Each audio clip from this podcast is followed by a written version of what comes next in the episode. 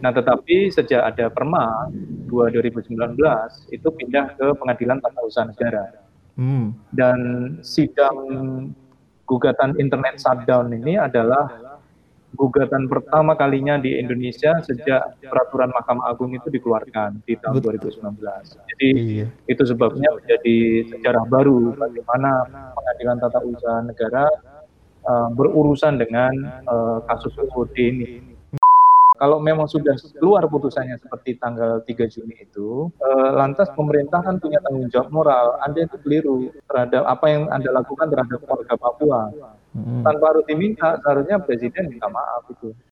Hmm. Hanya karena kritik, hanya karena menyampaikan informasi yang sebenarnya kebenaran, tapi dituduh uh, hoax. Dan apa yang terjadi di saat internet shutdown kan juga begitu. Upaya untuk protes itu kan juga dianggap hoax. Gak ada rasisme dan seterusnya.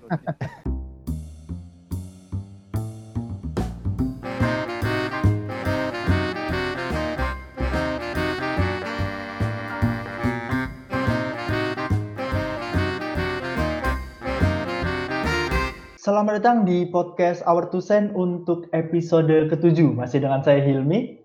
Saya Juli. Saya Devi. Nah, ada ya. ada personil baru. Iya, ada personil baru. Ini aku manggilnya Mbak Devi ya. Oh, Karena uh, satu tahun kalau dari segi angkatan di atas kita. Cuma jiwanya muda, nggak mau dibilang Mbak dipanggil Devi aja nanti bakalan di sepanjang podcast ini. Uh, selain ada perubahan personil inti, kita hari ini juga kedatangan tamu spesial dan beneran spesial juga kali ini. Uh, karena ini terkait berita yang ramai beredar belakangan, berita yang menghebohkan, berita yang mungkin bahkan sampai kursi istana bergetar asik. kursi ista. Karena ini adalah terkait dengan putusan bersalah kepada Presiden dan Menkominfo yang dijatuhkan oleh PTON Jakarta. Ya, uh, sudah hadir bersama kita saksi ahli di dalam perkara tersebut, Pak Herlambang. Selamat pagi, Pak. Selamat pagi. Iya. Sehat-sehat, Pak ya? Ya, alhamdulillah baik. Sehat. Oke. Putusan ini kemarin tanggal 3 3 Juni. Ya. 3 Juni dan hari ini kita tag tanggal 6 Juni, baru tiga hari yang lalu. Uh, ini putusan yang lumayan luar biasa, luar biasa malah. Semoga jadi landmark decisionnya MA mungkin suatu saat nanti dimasukkan. Karena beberapa hal yang belum pernah terjadi di putusan-putusan sebelumnya, misalnya ini yang digugat ternyata adalah tindakan, bukan putusan, biasanya keputusan. Biasanya yang digugat di PTON itu keputusan tata usaha negara dan kali ini yang digugat adalah tindakan. Kemudian yang tergugat itu adalah Menteri Komunikasi dan Informasi dan Presiden Republik Indonesia. Nah, uh, mungkin pertanyaan saya akan mulai dari bagaimana waktu per, uh, bisa terlibat di perkara ini, Pak? Iya, pada saat eh, teman-teman tim pembela kebebasan pers itu menghubungi uh, apakah uh, Pak Erlambang bersedia untuk menjadi ahli, uh, tentu seperti biasa ya, saya coba pelajari kasusnya apakah memang itu uh, kompetensi saya untuk hadir Ya. Uh, dan saya biasanya juga mempertimbangkan uh, dari sudut pandang waktu uh, hmm. karena hadir sekaligus saya biasanya memang uh, membuat tulisan. Uh, kalau misalnya diminta sehari sebelumnya, tentu saya biasanya nggak sanggup. Iya makanya ya Pak Herlambang punya punya apa ya budaya ya Pak ya mungkin ya. Ya, tradisi uh, akademik. Tradisi ya. akademik. Uh, kalau misalnya diminta jadi saksi ahli, bikin tulisan dulu. Nah, ya. uh, Pak Herlambang diminta jadi saksi itu karena mungkin eh jadi ahli itu mungkin karena perannya selama ini Pak ya uh, aktif di kebebasan ada yang di pers ada di akademik gitu Pak ya ya kebetulan uh, disertasi saya kan soal kebebasan pers ya. uh, dan pemohon uh, gugatan ini kan uh, diajukan oleh Aliansi Jurnalis Independen yeah. dan SafeNet yang keduanya yeah. sangat dekat dengan uh, dunia kebebasan pers. Hmm. Gitu. Oke. Okay. Nah, uh, uh, uh, uh, saya mau masuk ke ini Pak, objek gugatan tadi, yang salah satu yang berbeda dari gugatan-gugatan di PTON sebelumnya. Ini tindakan dan kayaknya ini mengaktifasi pasal 85 UU AP, Undang-Undang Administrasi Pemerintahan dan Perma 2 2019 Pak ya. Karena sebelum-sebelumnya setahu saya belum ada nih gugatan atas tindakan pemerintah. Bahkan saya baca-baca di putusannya argumen dari tergugat itu rata-rata bilang kalau ini tindakan sehingga tidak bisa digugat. Yang bisa digugat adalah keputusan tata usaha negara. Itu argumen-argumen para tergugat saya lihat. Itu gimana uh, per, dinamika di persidangan waktu itu, Pak? Ya, uh, perlu diketahui juga bahwa ahli yang dihadirkan dari uh, penggugat itu ada dua Hmm. Selain saya ada Dr. Oce Madril dari Fakultas Hukum uh, Universitas Gajah Mada. Uh, jadi kami berbagi peran untuk menjelaskan.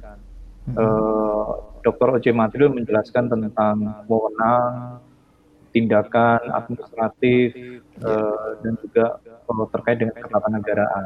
Mm-hmm. Nah, saya juga dihadirkan dalam rangka menjelaskan dari sudut pandang uh, wewenang, hmm. uh, keadaan darurat, pembatasan hak asasi, dan menjelaskan substansi hak asasi yang bernama internet rights. Oke. Okay. Itu sehingga ketika di apa uh, di muka persidangan itu pertanyaan soal tindakan sebenarnya uh, pihak pemerintah itu harus belajar dengan perkembangan terbaru. Betul. Bahwa gugatan ini kan kalau di Belanda disebut OOD. Apa itu, Pak? On oh iya, on overhead iya. gitu ya, OOD istilahnya. OOD. Nah, gugatan OOD itu biasanya di pengadilan negeri uh, hmm. dengan mekanisme hukum perdata karena ada yeah. elemen ganti rugi di situ. Betul. Nah, tetapi sejak ada Perma 2 2019 itu pindah ke Pengadilan Tata Usaha Negara. Hmm. Dan sidang gugatan internet shutdown ini adalah gugatan pertama kalinya di Indonesia sejak peraturan Mahkamah Agung itu dikeluarkan di tahun Betul. 2019. Jadi iya. itu sebabnya menjadi sejarah baru bagaimana pengadilan tata usaha negara uh, berurusan dengan uh, kasus UUD ini. Mm -hmm. Makanya. uh, mm -hmm. Iya, makanya kemarin sebenarnya agak kaget ketika keputusan ini keluar dan saya ingat-ingat di peristiwa itu pemerintah nggak ngeluarin keputusan, cuma ada konferensi pers beberapa kali. Dan di bulan Maret lalu itu ada putusan soal tindakan pemerintah juga dan itu digugatnya di pengadilan negeri itu terkait uh, banjir Jakarta, Pak. Dan di, yang digugat gubernur dan itu lewat pengadilan negeri gugatannya perbuatan melawan hukum. Ini luar biasa yang ini ternyata bisa gitu Pak ya. Pertama kalinya. Ya, jadi memang ini mekanisme baru dengan paradigma baru uh, sehingga perkembangan hukum administrasi juga berubah. Uh, cara pandang tentang penggunaan asas-asas umum pemerintahan yang baik juga berkembang. Iya. Uh, dan ini merupakan pembelajaran secara uh, di dalam peradilan ya. Uh, sekaligus uh, negara hukum Indonesia ini menjadi lebih uh, memberi peluang bagi publik untuk berpartisipasi uh, terutama dalam mengontrol kekuasaan. Hmm. Masuk oh. saya masuk ke ada mau masuk Dev? Oh iya. Ya, oh, sebenarnya kayak dalam putusan ini tuh signifikansinya apa sih terutama dalam permasalahan pertama mengenai bagaimana praktek hukum dalam perlindungan HAM di Indonesia selanjutnya, dan kedua, bagaimana secara spesifik putusan ini menjadi landmark yang bagus untuk perjuangan pembelaan hak dari rakyat Papua itu sendiri. Iya, implikasi ya. ya. Bagus. Jadi pertanyaan itu menjadikan saya untuk menjelaskan dari sudut pandang bahwa setiap kasus yang diajukan ini ada konteks. Hmm. Konteksnya adalah pada saat Agustus September itu uh, terjadi peristiwa rasis di kota Surabaya dan Malang. Ya. Nah, itu menimpa mahasiswa di asrama Papua, mahasiswa Papua di asramanya. Mm-hmm. Nah, kemudian uh, ada ucapan-ucapan memperlakukan orang Papua layaknya monyet. Mm. Nah, itu merendahkan martabat manusia dan itu bertentangan dengan prinsip hak asasi manusia. Nah, rupanya aksi rasisme ini itu meluas, uh, tidak hanya di Jawa, tapi terjadi juga di Papua. Hmm. Nah, respon uh, aksi besar-besaran di Papua itu uh, berlangsung dan mahasiswa turun jalan-jalan di mana-mana. Nah, lalu pemerintah mencoba untuk menutupi informasi itu ya. dengan alasan hoax, dengan alasan jumlah apa yang menebar kebencian itu banyak sekali dan seterusnya. Betul betul. Persis seperti kejadian George Floyd di Minneapolis yang kemudian berkembang ke Amerika dan sekarang berbagai belahan dunia. Nah, bedanya cuma di Indonesia ditutup. Hmm. Dan di sisi lain, mereka yang berdemonstrasi dituding makar uh, misalnya Surya Anta dan teman-temannya enam hmm. orang itu di Jakarta uh, karena mengibarkan bendera bintang Kejora di depan istana dituding makar. Kemudian mereka yang melakukan hal serupa, protes anti rasisme di Papua juga dituding makar dan mereka dikirim ke Balikpapan untuk disidang dan itu masih berlangsung. Sidangnya sampai sekarang? Sidangnya masih berlangsung sampai sekarang dan saya menjadi ahli juga dalam sidang itu semua uh, baik yang Surya Anta di Jakarta maupun eh, teman-teman uh, yang disidang di Pengadilan Negeri Balikpapan hmm. itu rally mulai bulan April Mei itu mulai 8 Mei sampai 29 Mei nonstop sidang sidang. Yep. Luar biasa eh, konteks itulah yang kemudian ingin ditutup-tutupi hmm. eh, dalam situasi itu di saat yang bersamaan teman-teman Aji dan Sifnet melakukan upaya eh, gugatan OOD itu uh, perbuatan melawan pemerintah melalui pengadilan tata usaha negara. Hmm. Itu konteksnya. Uh, ini kan yang akhirnya maju uh, di gugatan ini adalah Aji sama SafeNet.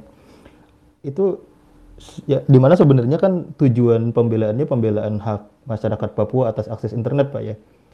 Saya yeah, melihat yeah. ini kayak sebagai trik untuk gampang memasukkan gugatan karena kalau kita bikin class action kayaknya agak sulit ngumpulin orang teman-teman di Papua buat ngajukan gugatan. Akhirnya diambil ini ada Aji, ada SafeNet yang punya perwakilan di Papua yang mereka terdampak atas tindakan pemerintah ini, kemudian mereka yang bisa diambil standing legal standingnya buat mengajukan gugatan gitu pak ya. Padahal tujuan aslinya membela hak gitu. Ya benar. Jadi yang terdampak ini kan uh, tidak hanya orang Papua, betul. Tapi juga pers, hmm. tapi juga uh, kalangan pebisnis, pedagang yang transaksinya lewat uh, online misalnya, hmm. sektor perbankan, layanan kemanusiaan. Betul. Jadi kalau dikumpulkan banyak sekali yang yeah. gara-gara shutdown di sana yeah, yeah. atau throttling pelambatan hmm. akses. Nah padahal uh, akses informasi itu sekarang sudah ada pasal konstitusinya di pasal 28F hmm. yang dinyatakan bahwa uh, setiap orang berhak untuk berkomunikasi dan memperoleh informasi uh, untuk mengembangkan pribadi dan lingkungan sosialnya serta berhak untuk mencari, memperoleh, memiliki, menyimpan, mengolah dan menyampaikan informasi dengan menggunakan segala jenis uh, saluran yang tersedia. Jadi ini sudah produk konstitusi. Yeah. Uh, sehingga setiap warga negara punya kesempatan untuk uh, keberatan atau mengajukan gugatan terhadap uh, situasi ini. Iya, iya, iya. Cuma karena mungkin ngumpulin masyarakat itu tentu sulit, Pak ya. Maka Aji sama Sepret mewakili ini. Betul. Legal standing mereka legal, menjadi diberikan jalan karena yeah. sudah ada pengalaman-pengalaman sebelumnya tentang hmm. legal standing berkaitan dengan uh, kerja-kerja mereka yang memang fokus pada isu kebebasan ekspresi dan kebebasan pers. Iya, iya, iya. Saya masuk ke pertanyaan yang banyak ditanyakan di media sih kayaknya ini Pak. Iya. Uh, di petitum kan ada cuma ada tiga akhirnya yang di final. Sementara yang di IPP PTUN itu masih ada empat kalau nggak salah. Jadi yang pertama itu mem, petitumnya meminta gugatan diterima seluruhnya, kedua menyatakan tindakan pemerintah ini uh, ber, melawan hukum, melanggar hukum, kemudian soal biaya perkara itu yang final. Sementara yang sebelumnya yang masih ada di SEPP itu soal ganti rugi, eh, permintaan maaf. Benar. Nah, pertanyaan pertama soal petitum ini adalah satu kenapa permintaan maaf itu hilang Dua, kenapa tidak ada tuntutan ganti rugi? Sementara sebenarnya masih dimungkinkan tuntutan ganti rugi berdasarkan pasal 5 ayat 3 Perma 2 2019. Iya, bagus. Jadi ini juga satu hal yang memang perlu dijelaskan uh, ke publik uh, dan itu juga disampaikan pada saat eh, teman-teman uh, menyelenggarakan siaran pers hmm. uh, setelah putusan bahwa di awal sebenarnya memang seperti yang tercantum di websitenya Pengadilan Tata Usaha Negara itu. Yeah. Nah, tapi atas permintaan majelis hakim uh, diubah, direvisi. Diminta nah, oleh majelis hakim? Ya, saya kira itu uh, majelis hakim meminta untuk merevisi. Yeah, yeah. Uh, dengan pertimbangan-pertimbangan yang saya kira uh, mungkin tidak muncul di dalam putusan ya. Ya. uh, okay. Tapi behind the screen sebenarnya ada proses itu. Nah, eh, teman-teman uh, menerima uh, mungkin dengan uh, pertimbangan juga yang kiranya kasus ini harus berjalan. Uh, Oke okay lah permintaan maaf ini uh, dikesampingkan, tetapi ada yang lebih urgent bahwa ini harus tegas. Pengadilan ini ngomong apa nih terkait dengan kasus ini? Uh, bersalah atau enggak nih presiden ya. atau menteri? Kira-kira gitu.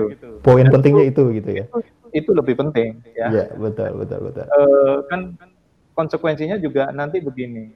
Uh, kalau memang sudah keluar putusannya seperti tanggal 3 Juni itu mm-hmm. lantas pemerintah kan punya tanggung jawab moral anda itu keliru terhadap apa yang anda lakukan terhadap warga Papua mm-hmm. tanpa harus diminta seharusnya presiden minta maaf itu iya, sebenarnya harusnya minta maaf ya. Iya, harus minta maaf. Udah jelas kan bersalah. Sudah. ya kan? Iya, salah minta maaf Kemudian, dong ya. Poin yang kedua, uh. sekarang uh, siapa yang bisa minta ganti rugi? Yang mereka hmm. yang merasakan dirugikan. Uh, oh, gitu. sekarang. Hmm. Misalnya, kalau pedagang merasa kerugiannya besar uh, akibat internet throttling ataupun internet shutdown, uh, dia dimungkinkan untuk mengajukan gugatan atas kerugian yang uh, ternyata ditegaskan oleh Pengadilan Tata Usaha Negara bahwa ini kesalahan dari pemerintah. Oke. Okay. Berarti Jadi, dimungkinkan uh, oh, untuk melakukan gugatan. Berarti putusan ini memang sengaja tidak meminta ganti rugi, tapi dia akan membuka jalan bagi orang-orang yang ingin meminta ganti rugi untuk mendasarkan putusan eh untuk mendasarkan pada putusan ini. Berarti gugatannya nanti PMH ke iya. pengadilan negeri. Ya, berkaitan dengan konsekuensi ganti rugi itu ya, terpisah. Iya, terpisah berarti. Ya, okay. bagi kita orang hukum ini kan exercise ya, iya. uh, legal ya, yang kita nggak tahu ini pertama kali. Uh, uh, lagi akan keluar perma baru atau surat edaran dari Mahkamah Agung kan biasa saja. Iya, uh, iya, iya. Uh, apa praktek di peradilan ada uh, hal yang perlu dibenahi secara hmm. bertahap itu uh, lazim di dalam proses ini. Iya, uh, jadi masalah, ya. poin penting sebagai pembelajaran buat uh, sistem hukum uh, administrasi sekaligus peradilan kita bahwa uh, pertama ini memang sejarah karena pertama kali menggunakan Perma nomor ya. 2 tahun 2019 terkait dengan peralihan uh, gugatan on remit of overhead itu hmm. dari pengadilan negeri ke PT UN. Betul. Yang kedua dan juga nggak kalah pentingnya, ini sejarah pertama kalinya putusan soal internet shutdown hmm. yang di dalamnya rasio desidensinya itu menegaskan tentang bahwa internet rights adalah hak asasi. Ya, yeah. dan uh, sebagai bagian dari peradaban kemanusiaan baru. Seperti Anda berdiskusi online ini kan peradaban baru. Anda nggak bisa bayangin uh, yang yang yang bikin misalnya uh, masalah adalah tetangga rumah kita, uh, kemudian tiba-tiba di shutdown semuanya, kita kan rugi jadinya. Betul. nah ini uh, menandakan bahwa pengadilan sudah berpikir lebih maju gitu ya, yeah, dari yeah, cara ya. pandangnya uh, aturan yang ada. Hmm. Dan yang ketiga tentu uh, penting untuk melihat bahwa kasus ini juga menegaskan uh, koreksi bahwa tidak ada uh, apa penyelenggara kekuasaan yang tidak bisa dikoreksi di mana presiden dan menteri kominfo ini dinyatakan uh, melakukan perbuatan melanggar hukum dan ini penting uh, bagi sebuah negara demokrasi agar keseimbangan kekuasaan itu terjadi dan itu justru partisipasi publik ya bukan hmm. DPR yang ingatkan ini publik ya, ya, ya, ya, ya, melalui peradilan. Oke okay, oke. Okay. Untuk masalah ini kan salah satu usaha yang digunakan untuk pemerintah dalam limitasi akses jurnalisme dalam wilayah Papua. Nah, sebelumnya apakah ada upaya lain yang dilakukan oleh pemerintah yang serupa, baik itu di wilayah Papua maupun di luar di wilayah, wilayah Papua, untuk hmm. masalah censorship terhadap berita dan juga akses jurnalisme seperti ini? Iya, sebenarnya sudah ada. Okay. Uh, eh, di masa pilpres itu kan pemerintah juga menggunakan uh, pelambatan Oh. Uh, dalam kasus ketika ada demonstrasi di Jakarta itu oh, terkait iya. dengan apa KPU protes ke, KPU.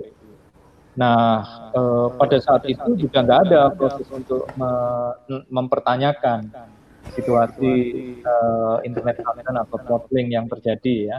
Yeah, yeah. Uh, dan selalu argumennya mendasarkan pada pasal 40 di Undang-Undang ITE. Iya. Sebenarnya undang-undang ITE itu uh, berkaitan dengan filtering konten, uh, muatan apa yang dinyatakan bertentangan dengan hukum, uh, bukan internet shutdown atau internet throttling. Jadi bukan seperti itu. Nah, sudah pernah terjadi. Dan kalau kita bandingkan sebenarnya pengalaman uh, internet shutdown semacam ini, ada banyak di berbagai negara berkaitan dengan election atau pemilu, berkaitan dengan uh, riot atau kerusuhan, berkaitan dengan uh, konflik uh, etnis seperti di Rohingya, hmm. uh, Kashmir, uh, dan juga di berbagai negara yang lain lah. Ada kasus-kasus itu. Dan kebetulan saya sebelum ke pengadilan tata usaha negara di Jakarta itu uh, dua kali ke Yangon, Myanmar, hmm. untuk bicara hal yang serupa. Jadi okay.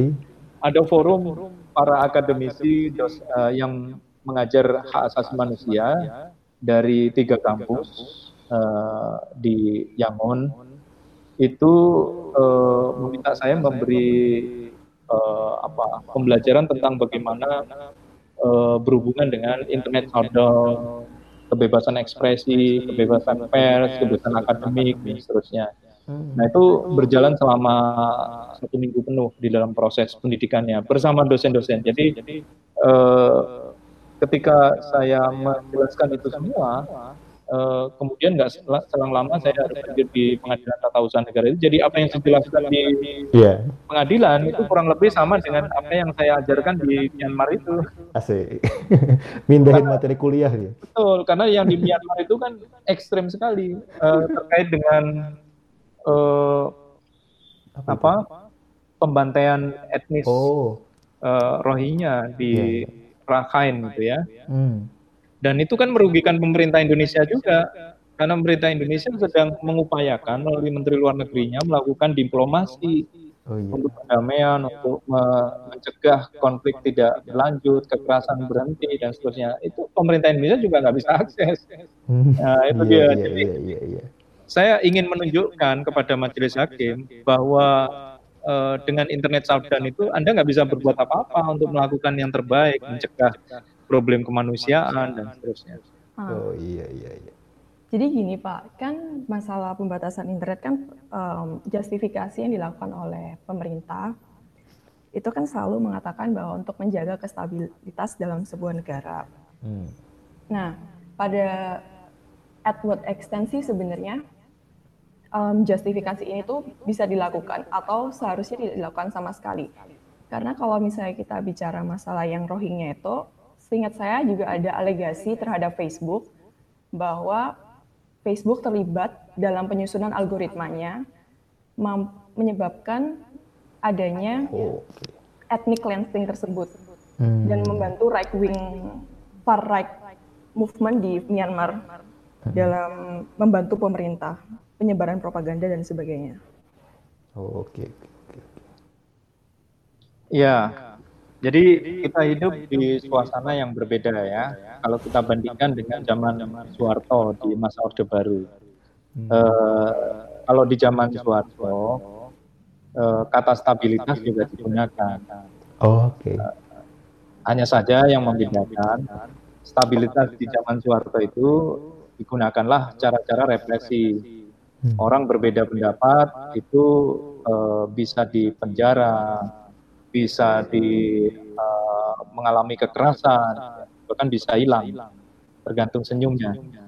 Uh, di masa sekarang, uh, situasi tekanan atau pembungkaman itu uh, dengan cara internet shutdown itu, uh, ini juga sama membungkamnya karena uh, interaksi, komunikasi dan upaya misalnya kemanusiaan di dalam membantu orang-orang yang menjadi korban kekerasan, padahal ini juga bebas ekspresi, menyampaikan pendapat berkaitan dengan, dengan aksi anti rasisme itu harus dilindungi, itu menjadi tidak dimungkinkan. Uh, kemudian atas nama stabilitas. Nah, memang pembatasan itu dimungkinkan. Uh, jadi bukan berarti kebebasan tanpa kontrol atau tanpa uh, pembatasan sama sekali. Karena kebebasan ekspresi itu juga uh, derogable rights. kalau hmm. anda kuliah yeah. ya. Yep. artinya kebebasan dapat dibatasi. hmm. nah hanya saja ketika berargumen soal stabilitas ya dinyatakan dong di dalam produk hukum yang jelas. uh, kalau mau membatasi produk hukum itu adalah uh, statusnya apa nih? emergensi darurat atau dalam situasi apa? itu harus ditegaskan melalui keputusan yang uh, bisa dirujuk oleh semua pihak. nah, jadi bukan uh, menyatakan situasi darurat dari pernyataan lisan apalagi siaran pers. hmm. uh, saya nggak tahu kuliah di mana itu siaran pers sebagai produk hukum. kan nggak ada ya nggak ada sebagai produk kita tahunya kan besiking keputusan ya, apa nah jadi mari kita belajar hukum yang baik ya di dalam proses uh, menegaskan uh, keputusan tentang status ya itu harus dilakukan dulu baru ada proses pembatasan. Nah, di dalam skema hukum HAM itu kan ada syarat untuk permissible limitation itu atau pembatasan-pembatasan yang diizinkan. Syarat pertama adalah prescribed by the law, Uh, syarat yang kedua adalah legitimate aim dan syarat yang ketiga adalah uh, necessary dan proportionality. Jadi tiga tes ini harus dibuktikan dulu. Misalnya prescribed by the law, dinyatakan tegas melalui aturan atau keputusan. Lalu dinyatakan sampai berapa lama nih Anda mau membatasi? Gak boleh membatasi, nggak ada batas waktunya. Ya. Uh, kemudian apa konsekuensi dari pembatasan? Itu juga harus dijelaskan Kemudian kalau ada komplain akibat pembatasan, ke mana, ke siapa, siapa yang bertanggung jawab, dan siapa yang mengevaluasi dan seterusnya. Jadi eh, di dalam negara hukum eh, demokratis, maka syarat-syarat semacam ini harus diperhatikan di dalam penyelenggaraan kekuasaan agar menghindari eh, penyalahgunaan wewenang yang itu justru memperlihatkan anti demokrasi atau bertentangan dengan uh, hukum. Hmm. Gitu. Oke. Okay. Masuk ke agak detail, berarti sebenarnya uh, pemutusan akses dan atau perlambatan ini sebenarnya dibolehkan nggak, Pak? Kalau misalnya memenuhi empat syarat tadi. Dalam sistem hukum Indonesia hari ini nggak boleh. Nggak boleh, oke. Okay. Uh, tetapi argumen saya kan melampaui itu semua. Ya, betul. Karena uh, rujukan saya jelas tuh. Uh, saya merujuk pada sistem hukum HAM hmm. yang dikembangkan oleh PBB. Betul. Bahwa Frank uh, Laru special reporter uh, atau pelapor khusus berkaitan dengan kebebasan berpendapat dan ekspresi mm-hmm. itu menyatakan bahwa internet blocking, internet throttling ataupun internet shutdown itu bertentangan dengan hak asasi manusia. Betul. Kenapa? Karena ini situasinya sudah berbeda. Orang berkomunikasi itu hak asasi manusia. Okay. Hanya mediumnya, nah kebetulan internet. Hmm. Itu. Nah, sehingga yang dimiliki oleh sistem hukum Indonesia di pasal 40 ayat 22A uh, eh, di Undang-Undang ITE itu, itu kan filterin konten dan itu betul bahwa yang dibatasi itu adalah konten-konten yang melanggar hukum. Betul. Uh, jadi kalau misalnya menyelesaikan masalah uh, kandang uh, kandang sapi kebetulan hmm. ada tikusnya mau berburu tikus itu satu kandangnya dibakar maka kehilangan banyak sapi. Iya tidak proporsional ya. Tidak, tidak proporsional. Dan itu tidak proporsional kan juga ada prinsipnya di dalam pasal 19 ayat 3 UDHR. UDHR. Uh, International Covenant on Civil and Political Rights dan itu sudah oh, ICCPR. Oke. Okay. Undang-Undang nomor 12 tahun 2005. Hmm. Gitu. Uh, Oke. Okay. Uh, ini Pak, kita bisa protes atau kita bisa menggugat tindakan pemerintah kali ini kan karena pemerintah kali ini mengumumkan tindakannya. Bagaimana jika di masa depan pemerintah melakukan tindakannya tanpa pengumuman seperti ini? Ya kan nggak boleh. Iya makanya maksudnya uh, barangkali kan harus aksesibel istilahnya. Iya. Keterbukaan informasi harus tetap gitu berarti Pak ya. Dan ini benar-benar nggak ya, boleh dilakukan. Betul, betul. Jadi memang uh, keterbukaan informasi, apalagi dalam menetapkan status uh, dalam rangka pembatasan hak, hmm. itu harus dinyatakan tegas di dalam uh, keputusannya. Uh, karena ini menyangkut hak asasi manusia dan hak asasi manusia yang ada ini bukan lagi uh, tanpa dasar hukum, karena ini sudah menjadi constitutional rights, hak, -hak dasar yang sudah dijamin dalam sistem hukum dasar maka untuk pembatasan atau pengurangannya pun itu juga harus dengan standar yang uh, ditentukan oleh ketentuan-ketentuan yang ada. Hmm. Nah, kita ini kan sudah meratifikasi sistem hukum HAM yeah. Ya. uh, melalui Undang-Undang 11 dan 12 tahun 2005. Uh, eh, terutama kalau kita merujuk pada 19 uh, eh, ayat 3 di Undang-Undang 12 tahun 2005 Eh, 5 tentang ratifikasi ICCPR itu. Nah, di nah, sana pernyataannya tegas. apa yang boleh dibatasi, apa yang tidak. Kalau dibatasi, syarat apa yang harus dipenuhi? dan standarnya seperti apa. Nah, di dalam persidangan di Pengadilan Tata Usaha Negara itu yang jelaskan semua. eh, sumber hukum itu tidak hanya aturan, tapi juga doktrin. Nah, ya. ingat gak nih mahasiswa? Sumber hukum, sumber hukum. sumber hukum juga iya. doktrin. Dan doktrin itu ada uh, Siracusa Principle. Oke. Okay. Ada Johannesburg Principles, hmm. ada Camden Principles, ada Paris Principles. Jadi kita jelasin semua hmm. sehingga hakim oh ada toh eh, doktrin-doktrin ini dan doktrin ini itu bukan doktrin yang uh, tanpa dasar karena ini sudah menjadi rujukan PBB di dalam menentukan arah merespon kasus uh, terkait dengan upaya perlindungan hak asasi. Jadi sudah ada tradisi hukum, putusan pengadilan dan uh, juga uh, general comment ya komentar umum di dalam uh, mekanisme khusus PBB di dalam memastikan proses, proses perlindungan hukum bagi warga. Hmm. Oke. Okay. Uh, mengingat ini terjadi beberapa kali ya Pak ya, bukan cuma waktu Papua ini pemutusan perlambatan. Uh, apakah pemerintah sepertinya waktu melakukan ini itu tidak merasa salah ya Pak ya? Atau tidak tahu kalau ini salah?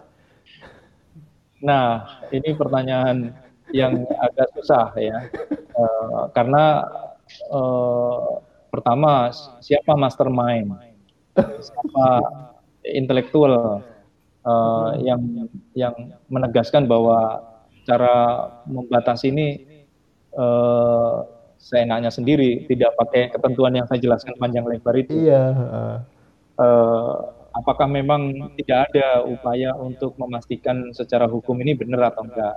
Iya. Kan begitu ya. Jadi hmm. saya kira memang uh, ada tuh orang-orang hukum di Menteri Kementerian Kominfo ya, hmm. uh, yang juga mereka belajar hukum. Uh, dan juga memahami sebenarnya instrumen hukum hak asasi manusia. Iya. Nah, tapi sampai pada titik bagaimana itu terjadi di lapangan, pembatasan hanya dengan siaran pers atau pernyataan-pernyataan aparat penegak hukum saja. Mm-hmm. Nah, saya kira ini yang saya tidak bisa menjawab lebih jauh ya. Oke, uh, oke, oke. Okay. Mengapa itu bisa terjadi?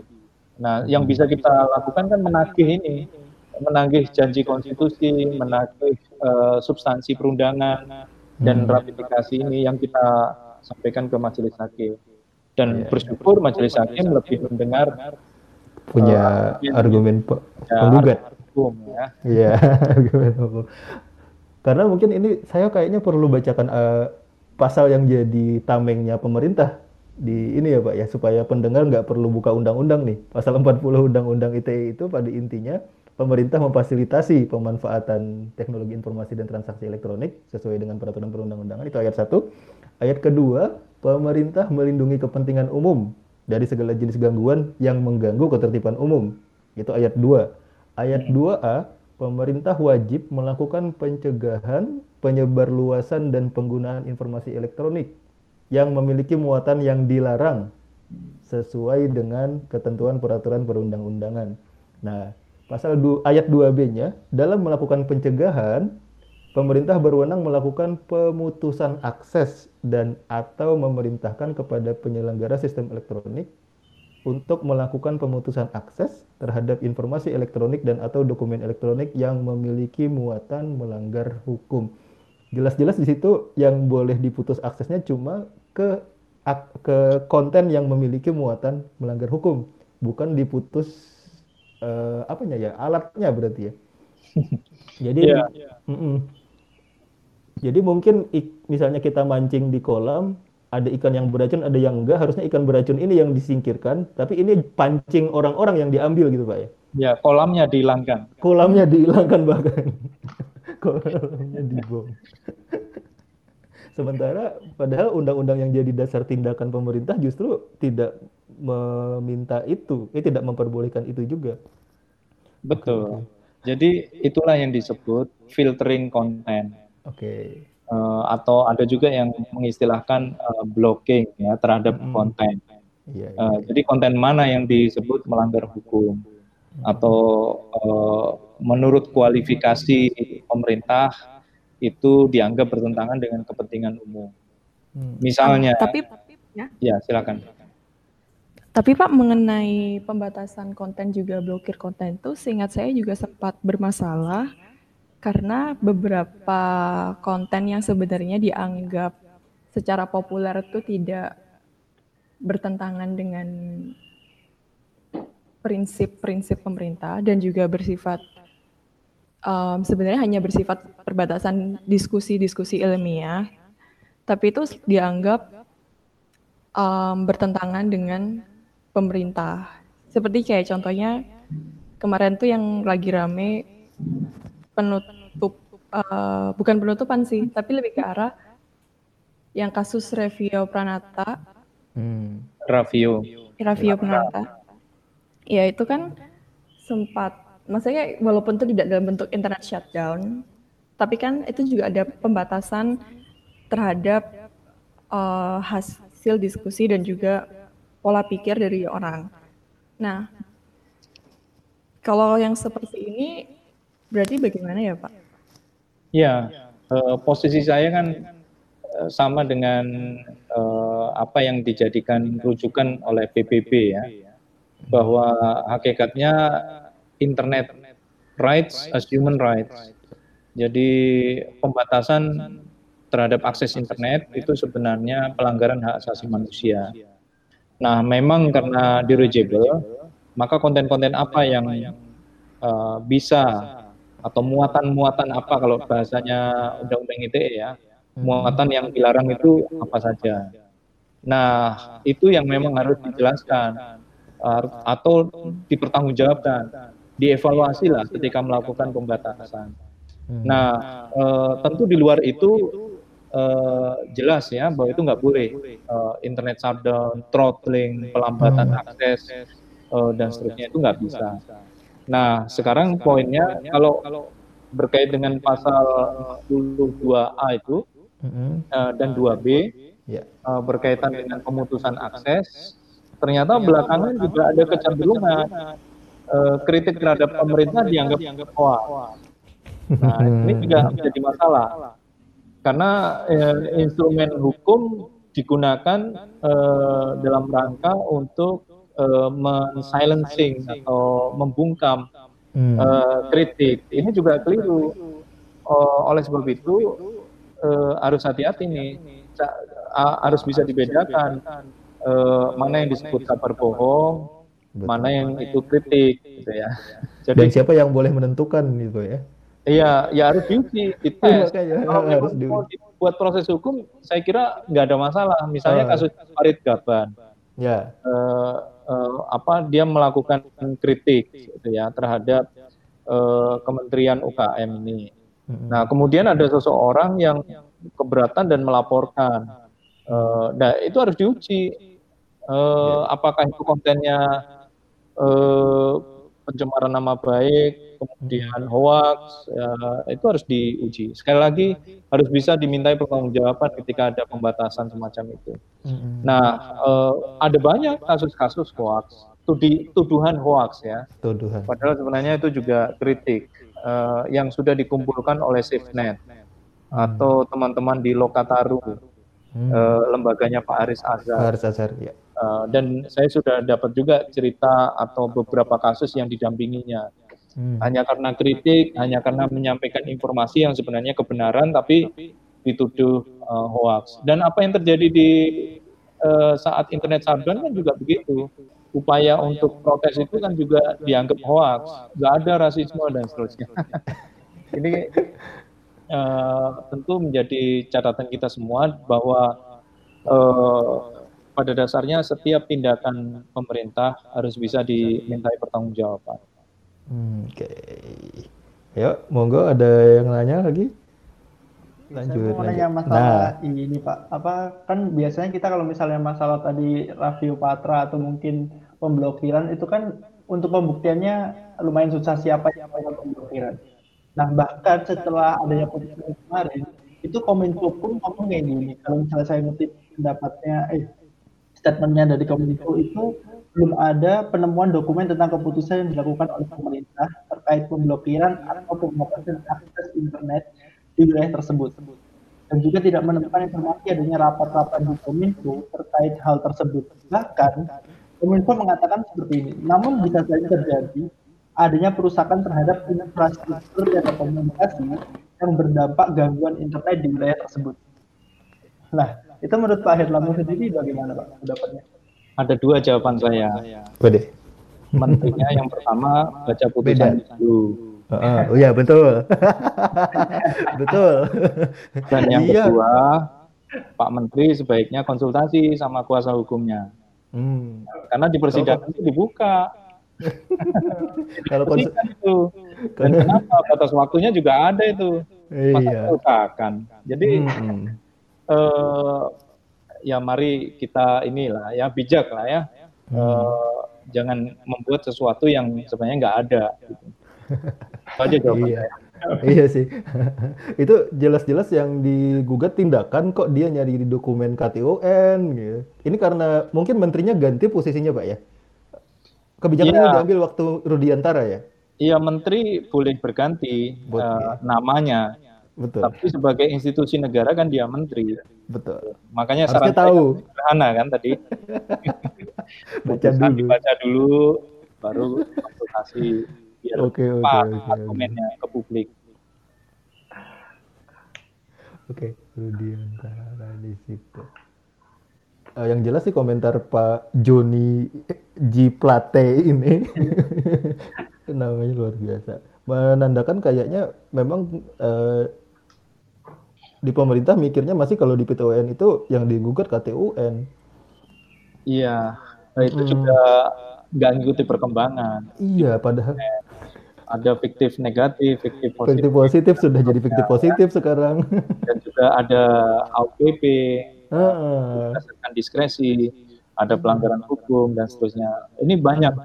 yang saya lakukan bersama tim Mahkamah Agung dan juga Leiden Universitas Leiden uh, dan juga sudah terbit menjadi satu book chapter di uh, di buku tentang uh, perkembangan uh, uh, judulnya Politics of Court Reform in Indonesia.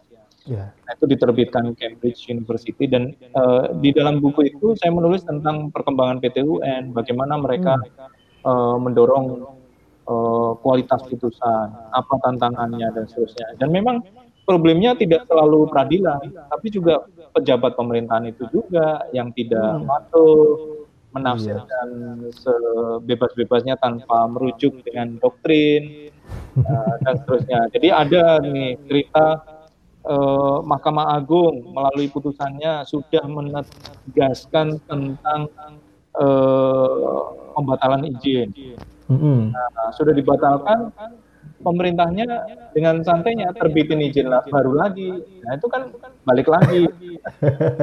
Lalu ketika ditanya ke pengadilan, kenapa dia terbitin izin baru lagi? Karena dia menafsir putusan Mahkamah Agung itu uh, suruh nerbitin izin baru lagi. Nah ini kan uh, betul ya. Uh, okay, okay, okay. Karena saya peneliti, uh -uh. saya penasaran dan saya tanya ke hakim yang memberi putusan, uh, apakah betul uh, apa niat Anda membuat putusan semacam ini itu menyuruh uh, pejabat yang bersangkutan menerbitkan izin lagi. Jawabannya enggak, itu enggak enggak dong. Nah, itulah mak mak maksudnya bahwa ini uh, harus kita lihat bahwa uh, tidak menutupi kadang problemnya bukan di peradilan tapi juga bisa di pemerintahan. Gitu. Oke. Dev mau masuk? Um, belum. Oke. Okay. Nah, nah, pertanyaan Devi tadi ya soal iya. kapasitas iya. ya dikaitkan dengan Raffio Patra. Uh, pertanyaannya siapa yang punya kapasitas untuk melakukan uh, pemutusan akses? Hmm. Siapa yang punya kapasitas untuk melakukan peretasan? Siapa yang punya kapasitas untuk menyadap? Nah ini kan, ini kan harus tahu warga negara itu harus tahu. bagaimana bisa uh, handphone saya ini udah berulang kali. di, oh? di retas dan di uh, apa namanya akunnya bisa berubah begitu.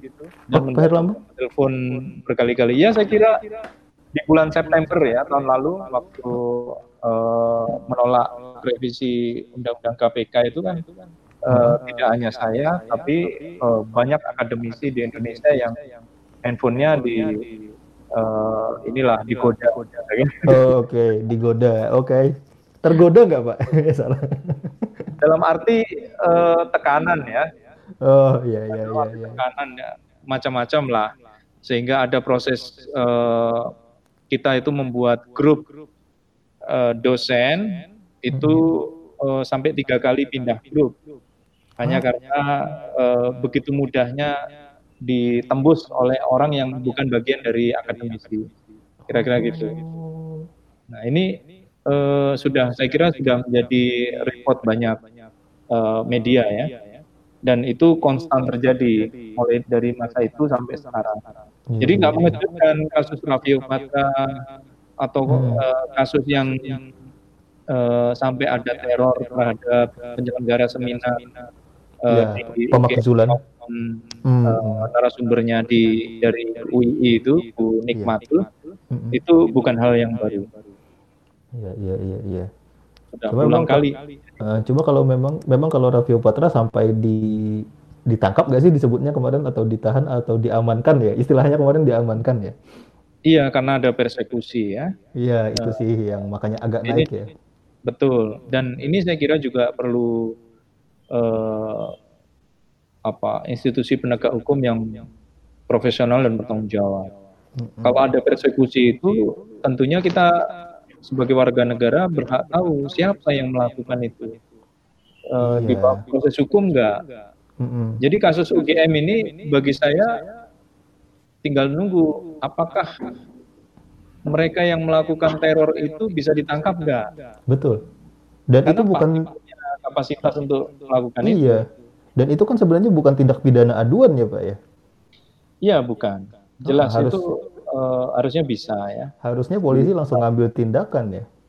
Ya, betul. Nah, itu kaitannya dengan pasal 40 tadi. Kalau misalnya ada konten yang mau diputus ya harus bisa diminta pertanggungjawaban. Artinya mutus konten aja bisa punya kapasitas kan? Iya. Uh, pasti ya, bisa melacak gitu. Hmm, hmm, hmm, hmm ya itu kita serahkan siapa yang punya kapasitas lah. Kita tidak menyebut ya. pihak tertentu ya Pak ya. Dari sudut pandang asasi manusia, iya. kita ini punya problem besar okay. dan mendasar, hmm. yakni uh, terus ditunda-tundanya undang-undang perlindungan data pribadi. Ya. Jadi ini tantangan kita. Perlindungan data pribadi itu tidak pernah diloloskan. Padahal hmm. itu kunci dari sebuah uh, perlindungan hak asasi bagi warga di dalam berkomunikasi hari ini. Betul.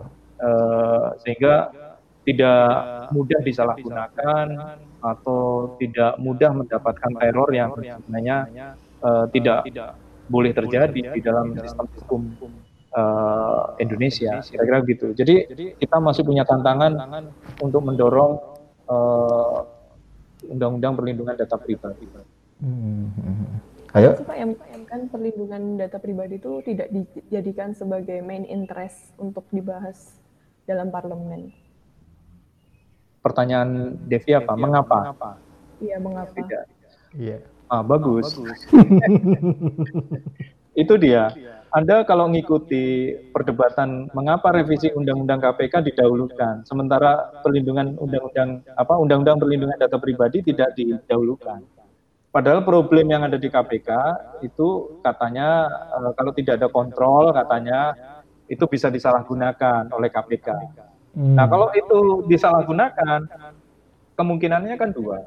Yang pertama cek apakah ada internal mekanisme atau mekanisme di dalam tubuh KPK terkait dengan misalnya penyadapan.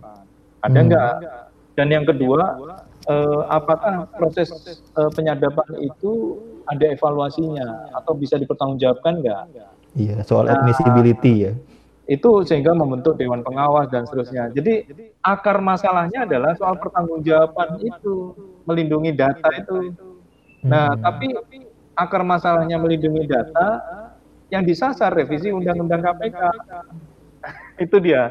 Okay. Harusnya kalau mau konsisten dengan akar masalahnya adalah perlindungan data hak bagi hak warga negara, ya undang-undang perlindungan data pribadi itu dulu yang diselesaikan, bukan revisi undang-undang KPK. Ini sampai mana ya Pak ya?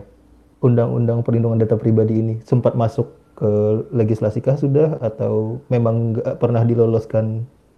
Ya, saya kira sudah di upayakan untuk menjadi draft uh, hmm. yang bisa diusulkan ya, tapi okay. sampai sana saya kurang paham. Hmm. Oke, okay. ada yang mau masuk lagi? Kalau nggak ada, aku lagi nih. Oke, okay, uh, eh, ini Pak, saya mau balik soal perkembangan di PTON tadi soal tindakan pemerintah. Jadi kan undang-undang PTON itu terakhir, mohon dikoreksi nih Pak kalau ada salah di timelinenya. Uh, di tahun 2009 itu revisi terakhir Undang-Undang PTUN sampai tahun 2009 itu objek gugatan di PTUN itu cuma sampai KTUN, belum ada tindakan. Kemudian Undang-Undang 30 2014 itu mulai memasukkan uh, tindakan pemerintah sebagai objek gugatan di pasal 85-nya. Nah, ya, betul. kemudian baru ada Perma lima tahun kemudian Perma 2 2019 sebagai petunjuk bagaimana uh, mengajukan gugatan terkait tindakan pemerintah ini. Dan tahun 2020 bulan Juni baru ada putusan terkait tindakan pemerintah yang digugat.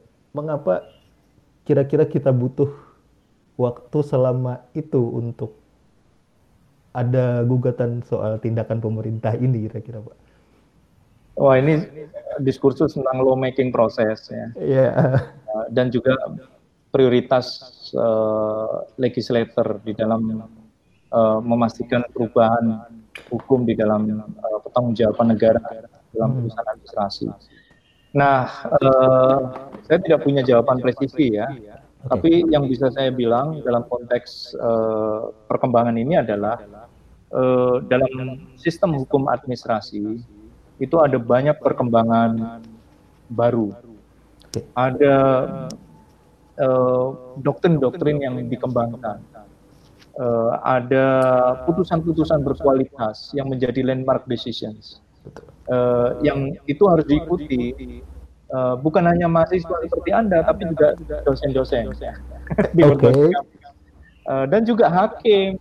Ya Betul. karena banyak juga yang uh, dalam kenapa saya bisa bilang begini? Karena uh, kebetulan uh, melalui riset kerjasama Mahkamah Agung dan Universitas Leiden uh, saya ditunjuk menjadi koordinator tim riset hmm. tentang pengadilan tata usaha negara.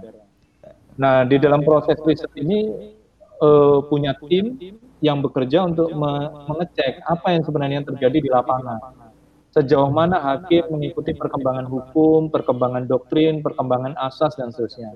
Hasilnya? Ada misalnya kuliah hukum administrasi, sudah ya? ya? Sudah. Uh, berapa asas azas umum pemerintahan yang baik yang pernah Anda dapat? Sembilan apa sepuluh ya? Wait, wait, wait, wait, wait. Kira-kira saja. Iya, seingat saya sekitar sembilan atau sepuluh. Sembilan, sepuluh, sebelas, atau tiga belas.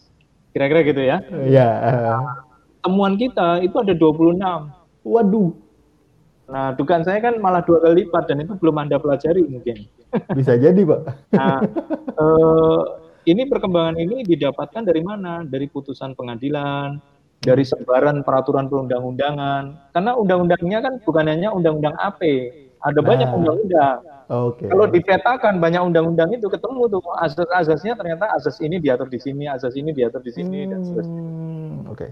Itu maksud saya. Jadi eh, kalau kita coba sebenarnya ada perkembangan-perkembangan itu. Nah, tugasnya peneliti itu kan menyajikan informasi seperti ini bahwa ada perkembangan doktrin, putusan dan seterusnya yang perlu dirujuk tantangannya adalah kalau kita bicara PTUN, eh, ada salah satu pengadilan tata usaha negara di eh, eh, apa di Indonesia Timur ya, kebetulan di Kupang. Hmm. Nah, eh, di dalam riset kita itu menemukan hakimnya nggak bisa mengakses internet. Padahal Mahkamah Agung mengembangkan sistem e, e code, e code, e. Uh, uh, uh uh, mulai ditradisikan putusan pengadilan itu di-upload gitu ya. Betul. Ya ada perkembangan baru bisa ikuti. Nah, ini problemnya adalah Nah, bagaimana kita berharap ada kualitas putusan yang baik kalau akses internet terhadap putusan aja uh, sulit diakses. Betul. Nah, ada itu, beberapa putusan uh, yang sulit. Bukan menjadi, ya, bukan menjadi bagian keseharian untuk mengakses uh, putusan. Ya, belum hmm. lagi tradisi membaca Aduh. atas uh, landmark decisions karena ter, terlanjur terdoktrin nih di dalam pendidikan hukum uh, Indonesia tradisinya civil law system yeah. Iya. uh, tidak mengikuti tradisi common law system tidak perlu mengikuti putusan hakim sebelumnya dan seterusnya nah mungkin lebih baik belajar ke Belanda balik ke induk hukum uh, tradisi kita apa di Belanda di Belanda, di Belanda siapa bilang hakim itu tidak mengikuti putusan sebelumnya? Nah, di Belanda itu hakim selalu merujuk putusan sebelumnya dalam rangka memastikan uh, legal gap-nya nggak terlalu besar. Hmm. Kalau misalnya dia membuat keputusan yang berbeda dengan hakim sebelumnya dalam kasus yang serupa, maka dia harus menjelaskan dalam putusan yang baru itu punya kewajiban ya. Berbeda. Nah, uh, jadi dia tidak hanya berurusan dengan kasus yang dihadapi, tapi dia juga berurusan dengan putusan sebelumnya. Kenapa dia bisa memutuskan berbeda? Hmm. Itu uh, artinya uh, pijakan civil law system itu hanya uh, tidak hanya rules, tapi juga uh, court decisions. Ya, ya, Dan ya, ya. Mahkamah Agung itu bukan berarti abai. Mahkamah Agung sudah ada upaya perubahan-perubahan yang baik juga Hmm. Misalnya menata sistem di internal dengan mengembangkan surat edaran Mahkamah Agung. Dan itu inovasi-inovasi yang bagus dalam rangka apa? Memastikan eh, putusan yang satu dengan putusan yang lain itu tidak terlalu jomplang. -kira. Iya, linier lah ya. Iya, linier lah bahasa kamu boleh lah dibilang linier. Paling tidak uh, ada frekuensi yang kurang lebih sama. Iya, gitu. jangan sampai malah bertentangan gitu ya. Iya, itu yang saya kira uh, tantangan uh, bernegara hukum di Indonesia ya. Nah, dikaitkan sama status jurisprudensi sebuah putusan di Indonesia, itu sebenarnya ada nggak sih Pak ketentuan kapan putusan sebuah putusan di Indonesia itu jadi jurisprudensi tetap? Saya baca-baca tuh nggak ketemu dasar hukumnya. Iya, sekarang ada perkembangan baru lagi. Nah, itu gimana, Pak? Mahkamah Agung itu sudah mulai menerbitkan itu ya. uh, putusan-putusan yang punya kualitas baik, yang Tahunan bisa ya? menjadi ya? jurisprudensi tahunan, uh, uh, yang betul. sudah bisa menjadi jurisprudensi. Jadi presiden putusan itu juga sudah mulai diupayakan oleh tubuh Mahkamah Agung itu sendiri. Mantap. Jadi eh, nggak uh, bisa lagi berkilah, oh enggak kita nggak ngikuti tradisi common law itu uh, sudah lewat perdebatan itu mungkin di kuliah saya zaman tahun 30 tahun yang lalu ya. 30 tahun yang lalu. Nah, sekarang sudah berubah situasinya. Bahkan okay. inisiatif ini juga dikembangkan oleh Komisi Yudisial. Okay. Komisi Yudisial membuat uh, database putusan. Hmm. Yang di mana database putusan ini juga merujuk pada uh, apa putusan-putusan yang berkualitas dan bisa digunakan secara mudah, uh, diakses secara gampang dari handphonenya para majelis hakim. Mantap. Kalau men mencari putusan. Dan kebetulan uh, Fakultas Hukum UNER melalui pusat studi pusat studi hukum HAM hmm. itu salah satu yang bekerja sama di dalam mengembangkan sistem ini bersama-sama Komisi Yudisial. Jadi ini bisa dikerjakan dosen, bisa dikerjakan mahasiswa untuk membantu dan nanti ada yang verify, ada yang memastikan memang ini betul-betul kualitas yang uh, kualitas putusan yang memang bisa dirujuk. Oke. Okay. Jadi seperti putusan PT UN tanggal 3 Juni kemarin hmm. itu adalah putusan yang bisa dirujuk, terutama berkaitan dengan gugatan uh, OOD kontrak hmm. Dan ini karena pertama kali bisa dirujuk. Gitu. Betul. Menarik sih ini. Meskipun ya sekarang belum berkekuatan hukum tetap Pak ya, nunggu 14 hari ini kita. Iya, betul. Uh, kita tunggu saja. Ada banding atau enggak nih kira-kira Pak? belum ada kabar. Uh, Sampai hari ini. Tanya Pak Jokowi. Plate, ya? Oh, Pak Plate. Hilmi, ya. kabar kolega di Stafsus gimana Mi? Apakah akan ada Sepertinya sih iya sih kalau lihat dari statementnya terakhir yang ngomong kalau misalnya dia kan mempersiapkan langkah hukum selanjutnya. Uh, mungkin aja iya. Mungkin aja iya. 14 hari itu berarti tanggal 17 ya, atau apa -apa. 18. Uh, hmm. Karena itu mekanisme mekanisme ya nggak apa-apa juga karena itu mekanisme konstitusional. Betul. Mari kita tunggu. Jadi itu harus di, di proses itu. Hmm. Uh, ini kan sebenarnya posisinya me, apa ya mengguncang kursi nomor satu pak ya apa nggak tahu sih pertanyaan ini aman apa enggak ya. Uh, Anda apakah, mulai ragu iya iya. pak. Mulai ragu bertanya. Berarti memang belum aman ya. Uh, uh, maksud saya tiga hakim yang memutus perkara ini ada nggak uh, perlindungan hukum buat orang tiga hakim ini Pak? Maksudnya kita monitor barangkali abis ini tiba-tiba dimutasi misalnya, tiba-tiba diturunkan jabatannya gitu. Ya, uh, dalam sejarah Jokowi memimpin, ya, uh, sejak 2014 ya, mm-hmm. ada ini adalah putusan yang kedua, perbuatan melanggar hukum yang uh, dinyatakan uh, presiden kalah. Oh ya. ya putusan pertama soal kebakaran hutan uh, itu di Pengadilan Negeri Palangkaraya. Oh, itu PN ya. Uh, Oke. Okay. Juga diajukan oleh uh, Elsam dan sejumlah kawan lah uh, public hmm. interest player gitu ya. Yeah. Dan ahlinya juga dari Erlangga. Siapa Pak Imad Triandono. Oh iya, lingkungan internasional ya. Dan dari Pusat Studi Hukum HAM juga kan. Nah, sehingga putusan ini uh, kebetulan juga uh, serupa, hanya saja berbeda forum di Pengadilan Tata Usaha Negara. Iya. Nah, uh, pertanyaanmu, apakah ada upaya perlindungan terhadap para hakim? Mm -hmm. Ya, itu nggak perlu kita bertanya sebenarnya, karena itu sudah kewajibannya negara untuk melindungi semua penyelenggara negara, hmm. termasuk hakim. Jadi ya, ya. kewajiban negara itu melindungi setiap warga negara, termasuk uh, para hakim, hmm. mereka yang menyelenggarakan kekuasaan juga punya perlindungan-perlindungan uh, hukum terkait dengan apa yang harus dia kerjakan atau bagaimana dia menjalankan wewenang. Hmm. Semua, termasuk polisi juga punya perlindungan hukum. Ya. Itu sebabnya kalau ada masalah kan ada mekanisme tersendiri untuk perlindungannya. Nah, teori ya. Ya, itu teori Pak masalahnya Pak. Ya.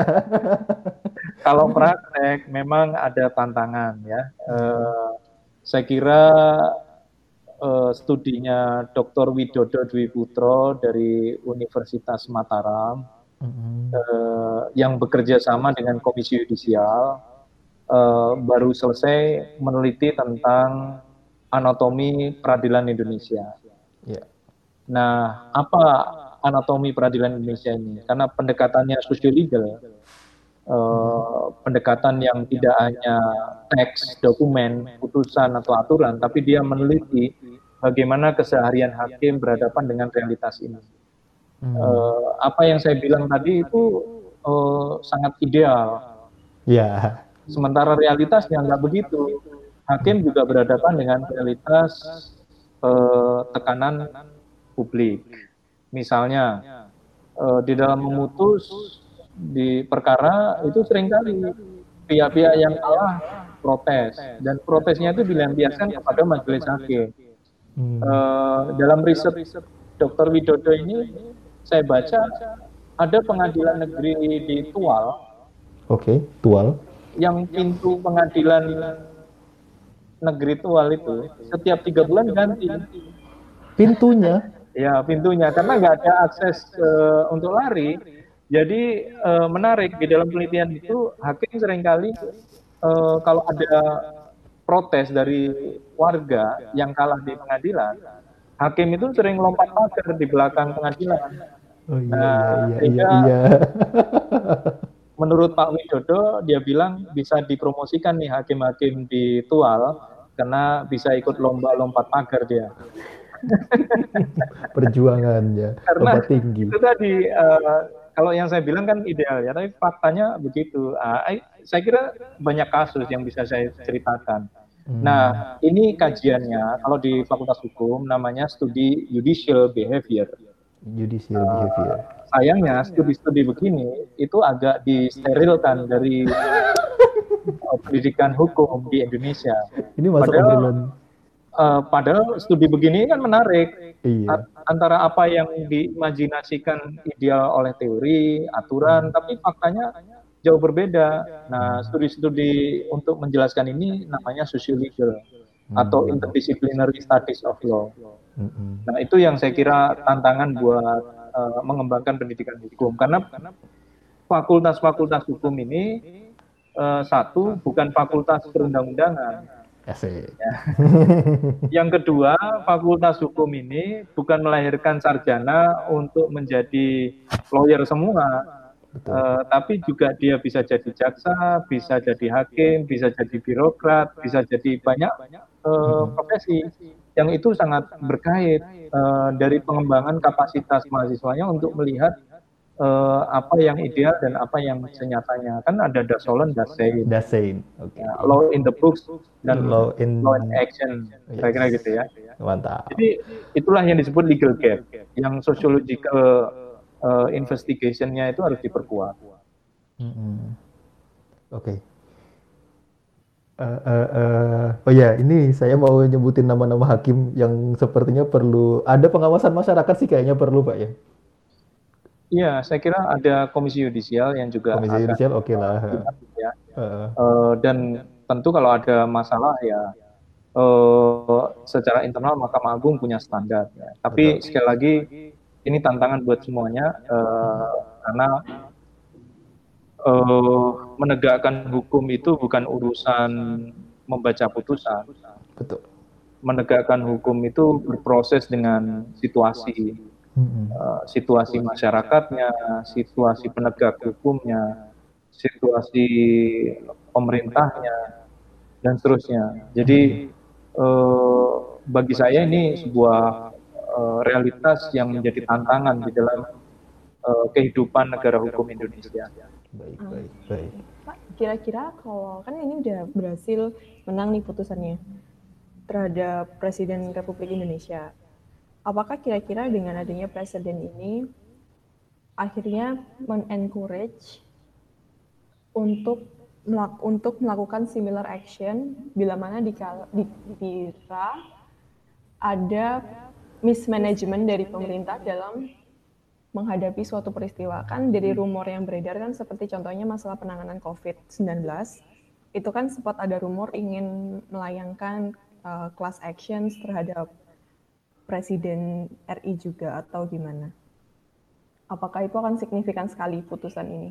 Hmm. Ya tentu ini pembelajaran ya buat uh, penegakan hukum di berikutnya, uh, sehingga uh, semua pejabat itu harus lebih uh, sadar bahwa ada mekanisme baru yang mereka juga bisa dimintai pertanggungjawaban bukan sekedar karena keputusannya, tapi karena tindakan administrasinya, baik itu dilakukan maupun diabaikan atau tidak ya, melakukan apa-apa. Betul. Nah, omission or omission. Iya, sejalan dengan konsep asasi manusia, pertanggungjawaban negara di pasal 28I ayat 4 Undang-Undang Dasar itu kan juga menegaskan itu. Uh, Anda bisa diminta pertanggungjawaban uh, baik melakukan maupun pengabaian. Nah, uh, kita tahu bahwa dalam penanganan corona itu juga terjadi hal yang uh, abai terhadap uh, upaya memastikan status uh, terkait dengan pembatasan sosial. Kalau Anda perhatikan uh, dalam bulan Maret itu melalui keputusan Presiden nomor 7 yang kemudian direvisi dengan nomor 9 tahun 2020. Nah, keputusan Presiden itu kan cuma bentuk panitia gugus tugas COVID itu. Panitia. Bukan membuat status. Nah, itu kan saya ingatkan terus bahwa dari sistem hukum tata negara keliru ini e, pemerintah kalau tidak menegaskan apa statusnya dalam rangka membatasi. E, pembatasan itu harus di, di, dinyatakan tegas di dalam e, keputusan yang bisa dimintai pertanggungjawaban. Uh, sehingga barulah muncul kan di akhir bulan Maret itu melalui melalui keputusan Presiden uh, nomor 11. Okay. Barulah dinyatakan statusnya uh, darurat kesehatan masyarakat. Nah, hmm. Itu baru benar. Ya. Oh ada nah, masalah di situ. Di bulan Maret itu kita bisa minta pertanggungjawaban nih dengan argumen serupa seperti internet shutdown. kalau misalnya mau dipertanyakan karena ini uh, bukan status cuma bentuk panitia. nah, itu kan beda gitu ya. ya. Saya mengajak lah. Mari berhukum yang uh, benar ya di dalam proses uh, penyelenggaraan kekuasaan karena pasal 1 ayat 3 Undang-Undang Dasar itu bunyinya masih belum berubah negara Indonesia hukum. adalah negara hukum itu oke okay, oke okay. Jadi kalau pertanyaan Devi, apakah ada rumor? Saya nggak tahu rumor, tapi yang jelas uh, ini dimungkinkan untuk mendorong uh, pertanggungjawaban uh, pemerintah terkait dengan penanganan COVID. Apalagi uh, Presiden juga sudah mengakui kalau ada penutupan informasi agar iya. masyarakat nggak panik, uh, kemudian menyarankan uh, kunyit jahe untuk empon-empon uh,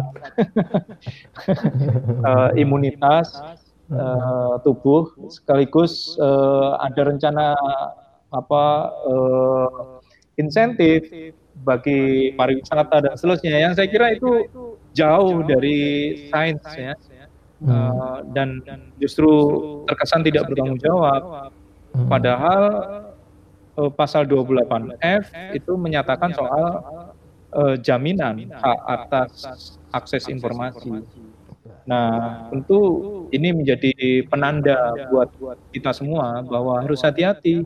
Apalagi hari ini status yang sudah meninggal dunia menurut data yang sudah di PCR saja sudah mencapai 1.700 yang meninggal dunia.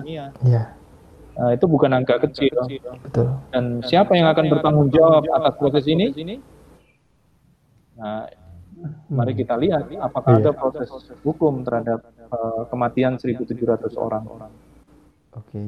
Berarti pasal 27 Perpu nggak bisa melindungi pemerintah dari itu ya sebenarnya Pak ya?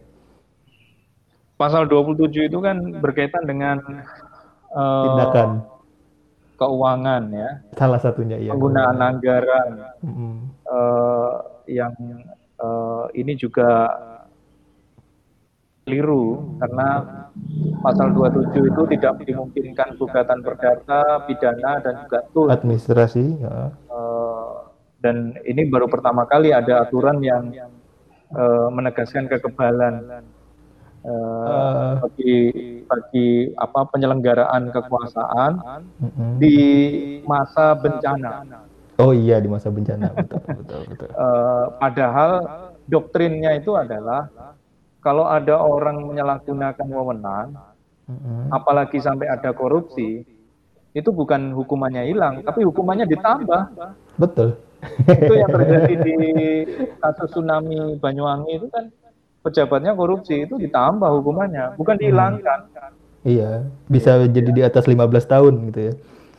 Ancamannya. Iya. Bahkan hukuman mati kalau di undang-undang korupsi ya kalau di bencana. Betul, hmm. betul. Uh, nah Pak, diskusi soal di situ kan ada iktikat baik di pasal 27 itu. Nah, wak waktu kemarin Perpu itu keluar, saya di kelas klinik anti korupsi itu mendiskusikan dari sisi pidana bahwa di situ kalau dibilang misalnya di sana uh, pemerintah dilindungi jika ada iktikat baik. Sementara kalau dari sudut pandang pidana, lawannya iktikat baik itu kan niat jahat yang sudah biasa disebut mens rea kalau di pidana. Jadi uh, dari sudut pandang hukum pidana, hukum acara pidana, pasal ini itu sebenarnya tidak berarti apa-apa karena pembuktian mens rea, pembuktian adanya niat jahat itu adalah bisnis as usual kalau di hukum acara pidana. Jadi pasal ini kalau dari sisi hukum pidana itu useless nggak memberi ya. perlindungan sama sekali. Saya kurang tahu kalau dari hukum administrasi atau perdata gimana Pak?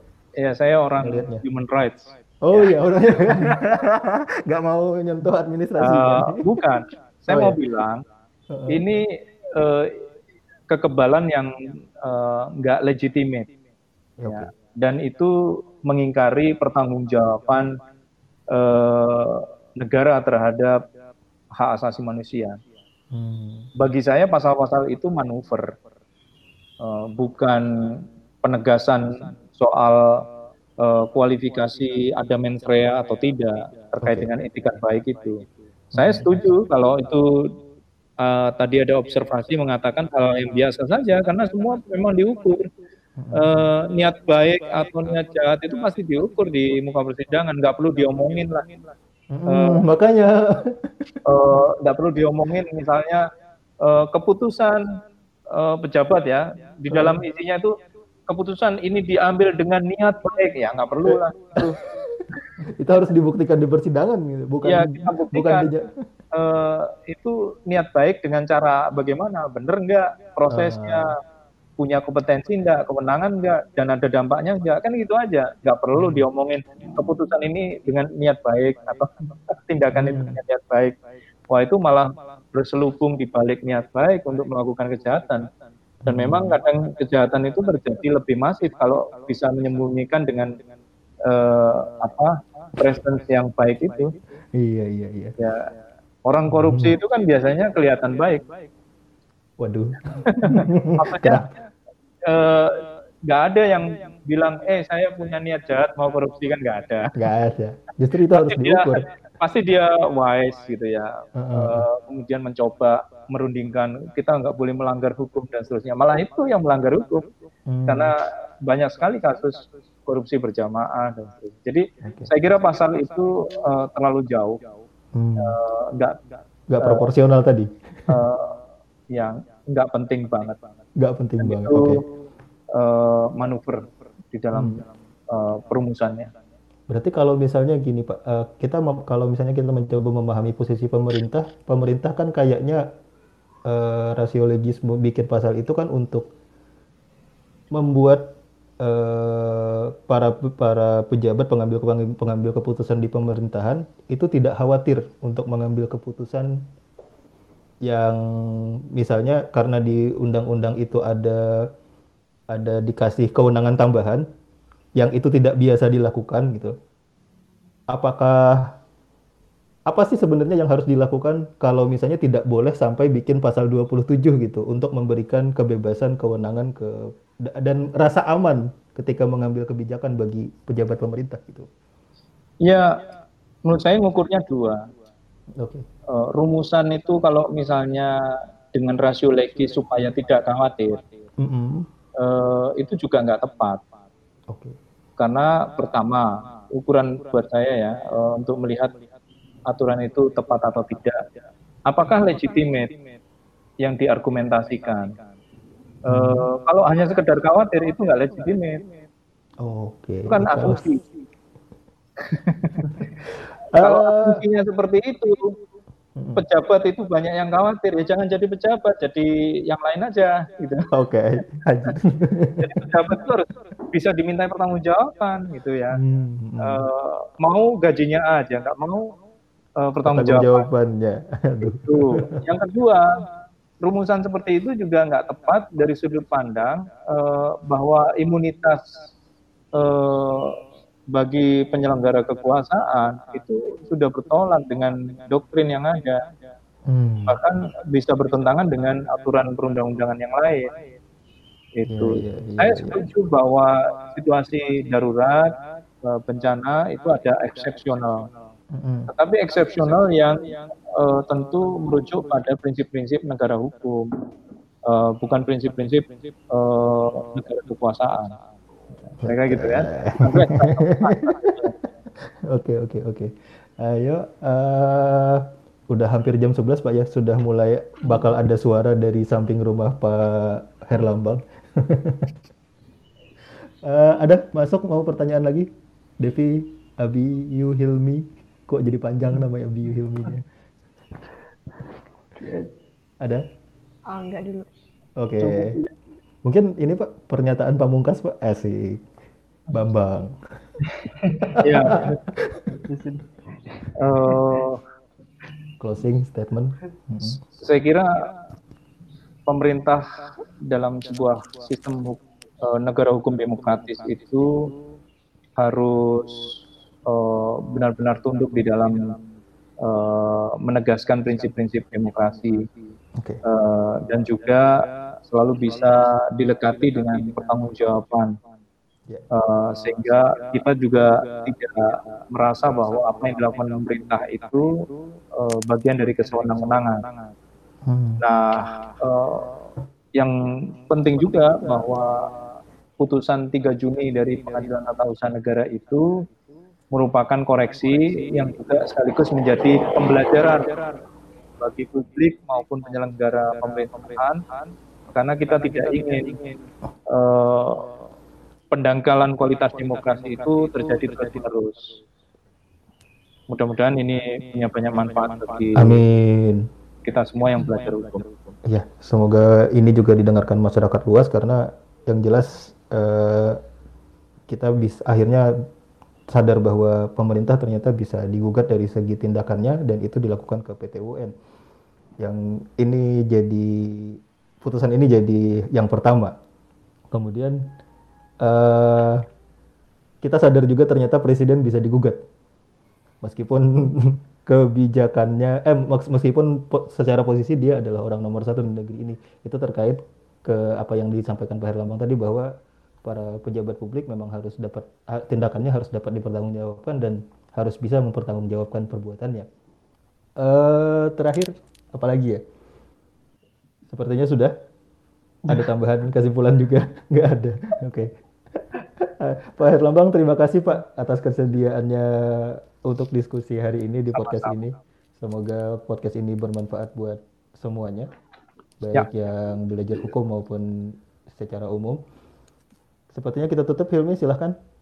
Oke, mungkin cukup dulu di episode kali ini. Terima kasih Pak Erlambang sekali lagi atas waktunya, udah menyempatkan waktu untuk menjadi narasumber di podcast kali ini dan sampai jumpa di episode berikutnya. Bye -bye. Sampai jumpa, bye bye. Terima kasih juga. Terima kasih semuanya. Terima kasih banyak Bapak. Iya.